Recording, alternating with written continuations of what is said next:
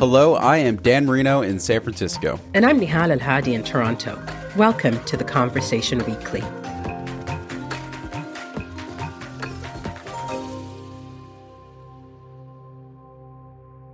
Dan, do you remember during the pandemic when people started leaving large cities en masse? Oh, yeah, it was big news. Well, all my friends were leaving the cities too, but headlines, right?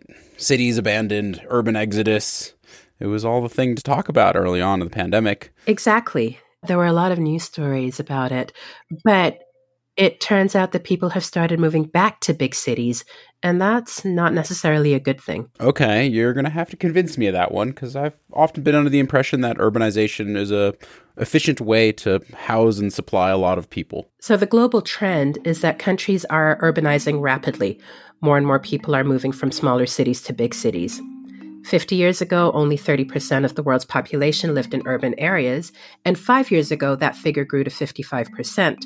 And Northern America is the most urbanized region, with 82% of its population living in urban areas. Okay, so again, lots of urban things, but why is it bad? On one hand, cities can't really accommodate a large and sudden population influx. They're not always equipped to provide the infrastructure and services needed to take care of that kind of population expansion. But on the other hand, people are leaving smaller cities I'm really a big city girl, but I did spend a couple of years living in Moose Jaw and Regina in Saskatchewan, and I will say that smaller urban areas do have some things going for them. One thing, for example, is that it's a lot easier to live in a smaller urban area. You can have a really decent quality of life. It's more affordable. You get to build relationships with people you might not encounter outside of your small clique in a large urban city. And that's what this episode is about. I wanted to find out what happened to smaller cities when people left them for larger urban centers and how these cities are responding to try to get people to come and live in them. We are living in a very peculiar time where we face high inflation and there is shortage of labor, all that affect the way we need to organize ourselves. In most nations around the world, urbanization is a major concern. This is Avi Friedman. He's a professor of architecture at McGill University in Montreal, Canada, and has published books on sustainable development of small and mid sized cities in Canada. Seems to me that we are living now in what one may call a perfect storm of conditions. We, society, and humanity, in fact, is facing several very major challenges. Many people are flocking to cities and increasing their number, and as a result, many of the associated aspects are also very visible, like congestion, affordable housing, uh, that probably going to plague many cities in decades to come. We're looking at small to mid sized cities. How do you define them, and how beyond scale do they differ from larger cities? There are different ways to categorize. In my research, I found that one way to distinguish between small and mid-sized and large cities is, of course, by number of people, by population. So small cities can be as low as a few thousands, and the demarcation line for mid-sized cities will be 50,000 people. Note that anything over 500,000 people becomes a big city. Another way to categorize them is by their urban character. If you visit both mid sized and small cities, you most likely will recognize that they have a center, probably old center, that has one main street and most of the commerce is located in that place. The other area is usually residential, whereas in large city we commonly meet or see several major areas and urban center. But in small and mid-sized cities, there are commonly one center with very few main street, perhaps even one. Avi says that a major reason why people don't live in smaller and mid sized cities is that often these lack the job opportunities, social services, and infrastructure that bigger cities have. As happened in many cases, when major employer leave the community. There is then a drastic decline in opportunities that are offered to the people who live there. And what commonly happens is that young people will leave, will go to major population centers to seek opportunities, and older people who reside in their place will say. What we commonly see is change in demographic composition that put on that community a strain. There is no young taxpayer to support social services to elderly population. And this usually represent the beginning of decline that see a vicious cycle happen. You commonly see that stores are closing, businesses are leaving, and so on. So, to generate income, many cities turn to tourism. When I wrote my book, Designing Small and Mid sized Places, I visited many communities in the United States, primarily in the Northeast. And what happened is that they invested heavily in beautifying those communities.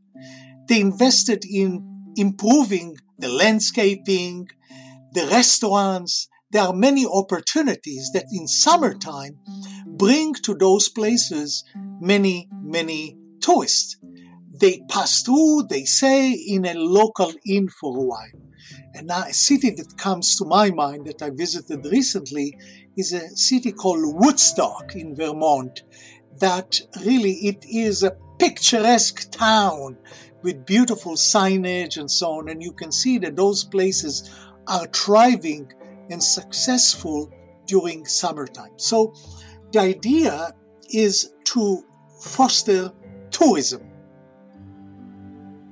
But in most cases, tourism is seasonal and doesn't provide cities with a steady year round income. As well as often being seasonal, the tourism industry can be impacted by many unpredictable factors, as we've seen during COVID, and so cities can't rely on tourism as a steady revenue source. That's where taxes come in. It all has to boil down to economics. Those cities that can function because of municipal taxes need people to support them. They need taxpayers. It is a major issue in making the city work. They collect taxes from the people who live there when there is a negative migration and people moving away, it usually put at risk the funds of these communities, meaning that there is no sources of income. Places that I have been working to, for example, small towns in Alberta, they understand that in order to grow, in order to provide better amenities, in order to pay for the library and the swimming pool, they badly need people who pay taxes because this is really the balance, this is the formula. But if there aren't enough people living in these small and mid sized cities, municipalities can't rely just on taxes to increase their income. To address this, Avi says that mid sized cities try to invest in specific sectors. That comes with what I will call innovation and taking initiative. How one bring people to those places. One of the ways that has become very prominent in recent years is affordable housing. If you visit some of these small communities, you can see that housing might be cheaper, say by at least 25 to 30 percent, that may attract people. However, this is not enough there need to be employment opportunity. Sometimes there are employers who select to settle, to come and set shop in such places because they have less restrictive bylaws. In other words, the benefit for, say, a tax incentive that a central government will provide say if you go to northern Ontario, for example, there are many small towns. If an employer want to come there, they will get a hefty support because they want to maintain people in this place. So there is incentive for people to come to those places. Another important element is quality of life. Small and mid-sized cities are associated with better living conditions. There are many recreational opportunity, forests, lakes. The ratio between citizens and say amenities is very good, is very favorable. And many people may leave behind all the advantages, if you will, of the major place and move to small places. So quality of life, better schools sometime is greater advantage. Okay, so if I understand right, there's been this long term trend of urbanization with people leaving smaller cities, and the result is that all the tax revenue small cities use to support the things they need to survive are being drained away. That's exactly it. Cities need money to function. And that's why they'll try to invest in industries coming in and setting up shop to provide work opportunities and to provide better amenities to attract people to live in them. But it's not just about creating these opportunities. You also need to let people know that they're there. And cities have been doing that in different ways, as I've been finding out from David Banks. David is a lecturer and director of globalization studies at the University of Albany in the US. He's about to publish a book in April titled The City Authentic, in which he shows how cities in the United States have been transforming themselves to appeal to people through attention grabbing tactics. He started off with a bit of history. There are basically three big movements of city building. So the first one, which, and this one I take from Peter Hall's Cities of Tomorrow, is that beginning in like Napoleon's rebuilding of Paris in the 1860s, kicks off what's called the City Beautiful movement. The idea that cities should be trophies for empire and should be literally awesome, right? They inspire awe in you. And that period ends, according to Hall, in the unbuilt or unrealized plans of post war Berlin from Hitler, where he you know, in classic fascist fashion, is just like farcically enormous buildings that are supposed to, you know, make you afraid, basically, right? Again, awesome. And then the overlap there is the city efficient. And that one goes from like 1914 to about 1990. And the city efficient is all about rationalizing and organizing city functions into these highly engineered systems. And it's all about code, both urban planning code, like city codes, but also computer code. So this is where you get big highways, systems engineering, making sure that roads have a very specific width. You know, you get the standard 12 foot highway width road lane, stuff like that. Mostly comes out of Bartholomew, you know, America's first professional urban planner for Newark. But then you also have Corbusier, the French Swiss architect who famously said the house is a machine to live in. The idea is to strip down the city to its basic functions and make a very utilitarian system that would be sort of like the basis for living. David says the city efficient has gradually been replaced by a different kind of model, one that focuses less on physically building things to attract people and more on the messaging of how to attract people. Now, I kind of add on top of that the city authentic as the next big movement.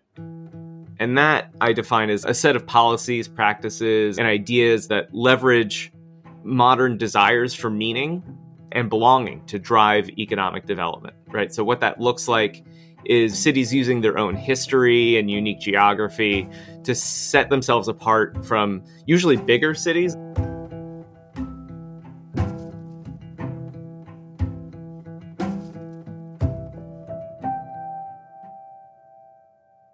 There are a few noteworthy differences between the city authentic and the city efficient or beautiful. Large cities like New York and Shanghai are playing on a global scale. They would compete through flashy architectural projects and capitalize on an international reputation.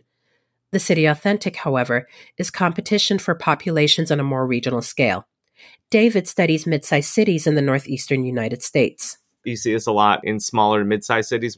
So, like, for example, I talked to some economic development professionals in the Albany, New York area, which is where most of the book is based, who uh, say that they're going to set up media buys on Instagram and Facebook to try to find people in like Boston and New York City and like larger cities with the pitch isn't it expensive to live there? Oh, anyone could come up with the idea to live in Boston, right? Or like New York City. Don't you want to find a place that no one else knows about, like this hidden gem, this thrift store find? That you as a savvy urban authentic individual right you can find this. You know what's good right? Other people are just sheep right? Maybe the cost of living could be a little bit lower right? It encourages people to think of the city as a place to be authentically you and to get away from these pre-packaged commodified notions of like how to live your life and instead be the curator of your own destiny when a city calls itself authentic, what it's usually saying is you could be authentic if you lived here or even just visited here. And it's that pull of the promise of being authentic and realizing your full self, which is a very existential kind of idea, is actually, I argue, the basis of a lot of how cities advertise themselves. That's all through this big promise. How are cities actually employing social media influencers? Like, what does that process look like? Cities, because they start acting like brands, do the same things that private companies do in order to get advertising. And one way to get attention through influencers for a city is to find those people that are organically already doing that work online and working with them right? And leveraging their user base, their followers to reach whatever goals the city wants in terms of economic development. The second way is to hire influencers directly. For example, in St. Petersburg, Florida, which has actually the Tampa Bay, St. Petersburg area has always been a leader in municipal advertising. They were the first city to hire a full time media manager for itself in the early 20th century, actually. And so today, you know, you look at the Tampa Bay Times and they do actually have an article about how the mayor wanted to hire some TikTok influencers to advertise their city. And in that case, you know, he wanted to spend $95,000 for social media advertising through an influencer and that's um, not abnormal. You know, this is the advertising budget, and a lot of that is going to go to influencers. The City Authentic, David says, it's what's happening largely in smaller, mid-sized U.S. cities, and they're investing in branding and marketing that's specifically targeting the people they want to attract. Smaller and mid-sized cities make better use of the City Authentic because they can make the following argument. New York City, Los Angeles, Chicago, everyone knows these cities. They are the name brands we are that cool thrift store find. You're going to make a, a, life for yourself. You're going to have an authentic urban experience that is impossible to have in these bigger cities strictly because all of these bigger cities are so well known but you're smart enough and savvy enough to have found something that no one else knows about. And, so smaller mid-sized cities make better use of the city authentic, but of course like you go to large cities and it, all over the place there's efforts to try to make even a large city seem authentic and quirky. Why are cities choosing this approach for economic development? What this is about is spending as little as possible, changing as little as possible in order to gain as much wealth as possible. You're left with several large firms that can no longer find new markets domestically to sell to. And a lot of those new markets will come from the dilapidated leftovers of the previous industrial revolution, right? That's why the Rust Belt is such a fertile ground for this new industrial revolution of high finance and technology is that these are places where the rents are really low and you can exchange them for a song and then realize really big gains in value. What drove city transformations in the past were dramatic developments in how we produce things. The City Beautiful, the City Efficient, and the City Authentic, they all relied on the cutting edge technology at the time, both to execute and to fund their development strategies, right? So the City Beautiful is the money that was amassed to build enormous civic architecture and monuments and stuff like that, all the stuff that made the city beautiful, right, is financed through young America's industrial development. It's huge East Coast banks that are funded by massive steel and textile companies, right? And then that, those companies need to invest in something. And so they invest it in these big city beautiful projects. And those big city beautiful projects are able to be built at all because we have an enormous steel industry that can very efficiently and effectively and at the right price point come together and build the Chrysler building or something. In the city efficient movement, you have the rise of both jet propulsion, right, aerospace, and computers. And the tons and tons of money that are made in those two industries finance the growth of cities in the American South and Southwest, and they also are used in the construction of the highways and all of the little computer aided systems that make the massive, never before seen lighted intersections work, right? You do all these things to make the city grow bigger and bigger and bigger, uh, requires all these technologies. He says the City Authentic is driven by the exponential growth of digital media and the technology sector. The City Authentic is financed by computer web 2.0 kind of money. Uh, Sharon Zukin, a big name in this field, her latest book is all of these social media and web firms that just slosh money back and forth in order to build up these new big post industrial centers that become basically office complexes. In upstate New York, you know, it's chip manufacturing and it's a lot of restaurants and tourism spaces that would be very difficult to advertise if it weren't for all of the social media apps that let people find new things. So again, it's always the technology du jour of the day that are used to finance and actually make the city. But while the city authentic might offer new inhabitants a new story, the pandemic showed us that more is needed to get people to stay. I think COVID gave us a taste of what will happen now, right? I look at both population and housing costs in the upstate New York area before and after COVID, and then also prior, all the way back to about 2010. And the amount of people that this attracts is nominal. It's not much, right? There was a little bit of an increase in population between 2010 to 2020 in the Albany area. It beat the statewide increase in population, but not by very much. He says instead of improving the city and attracting new residents who would put down roots, the City Authentic has often made things too expensive for the people who already live there. What it did do is make everything unaffordable.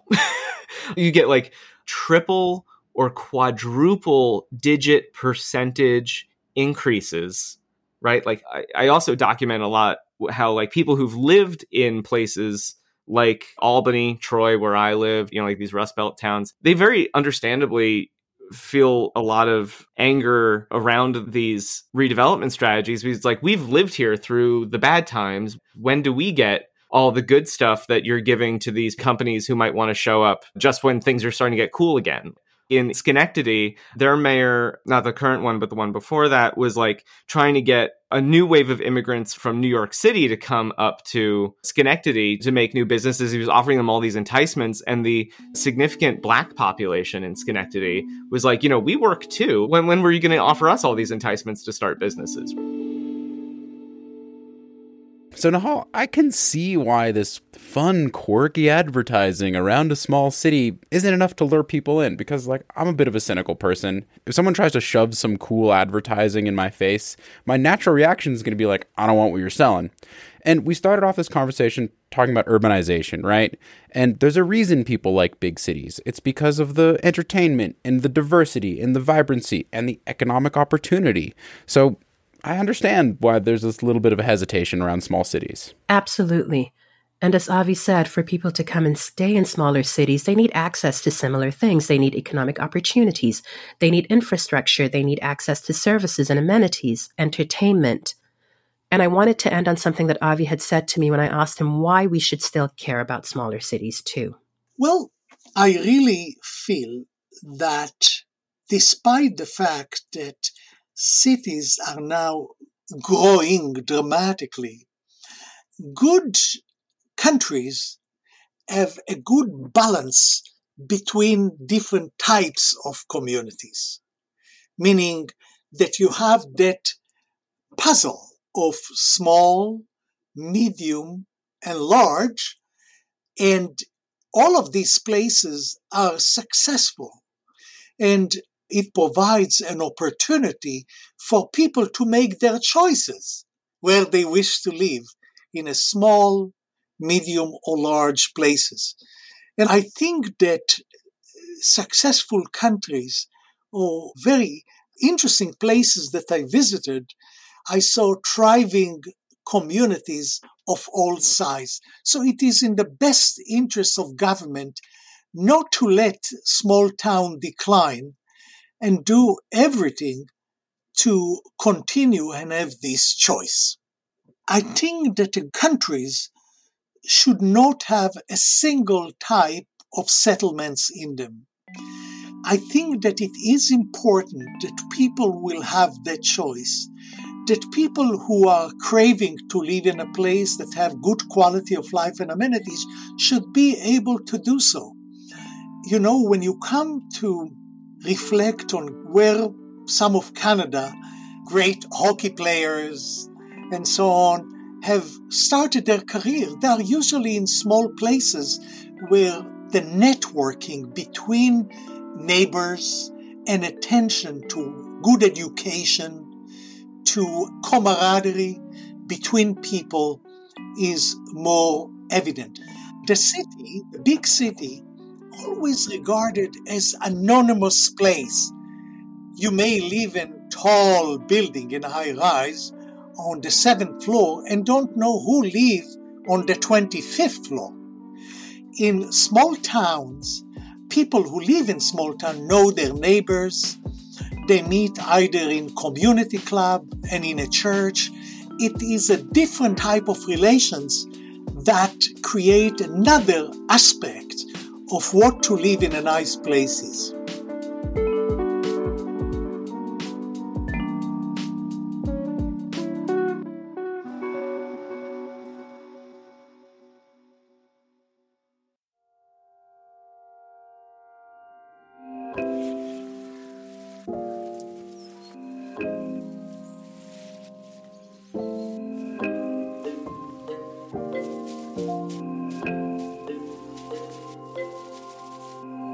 That's it for this episode. A big thank you goes to the academics we've spoken to. You can find us on Twitter at TC underscore audio, on Instagram at theconversation.com, or email us podcast at theconversation.com. If you like what we do, please support the podcast and the conversation more broadly. Just go to donate.theconversation.com. This episode of The Conversation Weekly was produced and written by Mend Mariwany. Sound design was by Eloise Stevens, and our theme music is by Neeta Sarl.